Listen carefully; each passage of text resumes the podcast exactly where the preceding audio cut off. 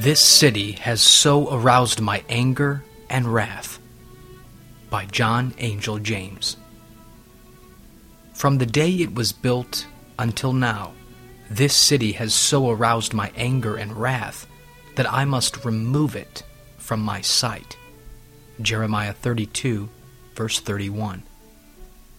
Let us devoutly acknowledge both the source and the justice of our calamities.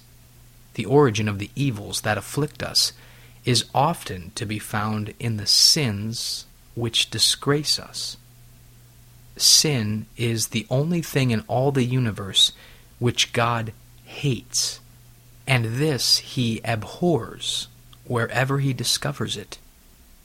With our limited understanding and feeble powers of moral perception, it is impossible for us to form an adequate idea of the evil of sin, or the light in which it is contemplated by a God whose understanding is infinite, and whose purity is immaculate. That law which men are daily trampling upon, equally without consideration, without reason, and without penitence, is most sacred in his eyes, as the emanation and the transcript of his own holiness. He is also omnipresent and omniscient. There is not a nook or corner of the land from which he is excluded. Of every scene of iniquity, he is the constant, though invisible, witness. The whole mass of national guilt, with every the minutest particular of it, is ever before his eye. His justice, which consists in giving to all their due, must incline him to punish iniquity, and his power enables him to do it. He is the moral governor of the nations, and concerned to render his providence subservient to the display of his attributes. And if a people so highly favored as we are, notwithstanding our manifold sins, escape without chastisement, will not some be ready to question the equity, if not the very exercise, of his administration? His threatenings against the wicked are to be found in almost every page of Holy Scripture. Nor are the threatenings of the Bible to be viewed in the light of mere unreal terrors, as clouds and storms, which the poet's pencil has introduced into the picture. The creatures of his own imagination, and only intended to excite the imagination of others.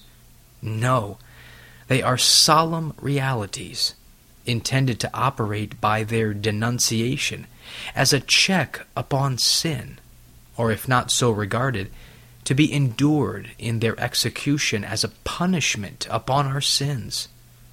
Scripture gives us many examples in which this has happened.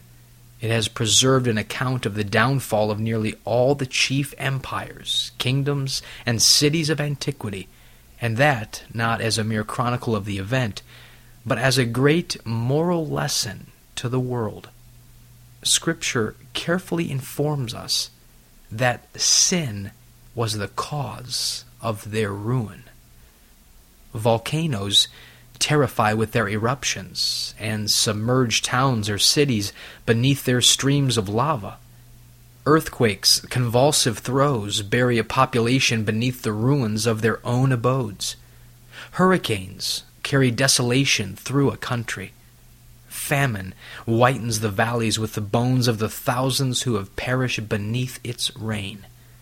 Pestilence stalks through a land, hurrying multitudes to the tomb, and filling all that remain with unutterable terrors. Wars have been agents in the unparalleled scenes of bloodshed and misery.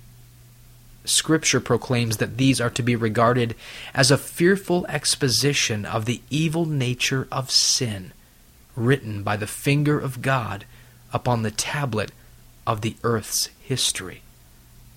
Visit in imagination, my countrymen, the spots where many of these cities once stood, and you shall see nothing but desolation stalking like a spectre across the plain, lifting its eye to heaven, and exclaiming amidst the silence that reigns around, The kingdom and the nation that will not serve you shall utterly perish.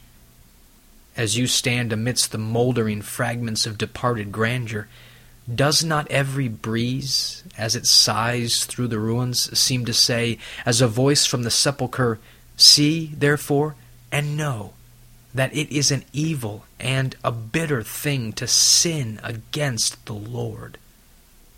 Let us devoutly acknowledge both the source and the justice of our calamities.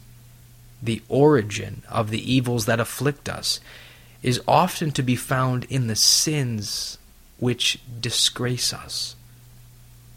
From the day it was built until now, this city has so aroused my anger and wrath that I must remove it from my sight.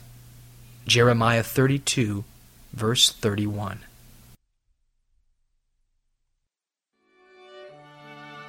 This Puritan devotional has been brought to you by Grace Gems, a treasury of ageless sovereign grace writings. Please visit our website at www.gracegems.org, where you can browse and freely download thousands of choice books, sermons, and quotes, along with select audio messages. No donations accepted. Thank you.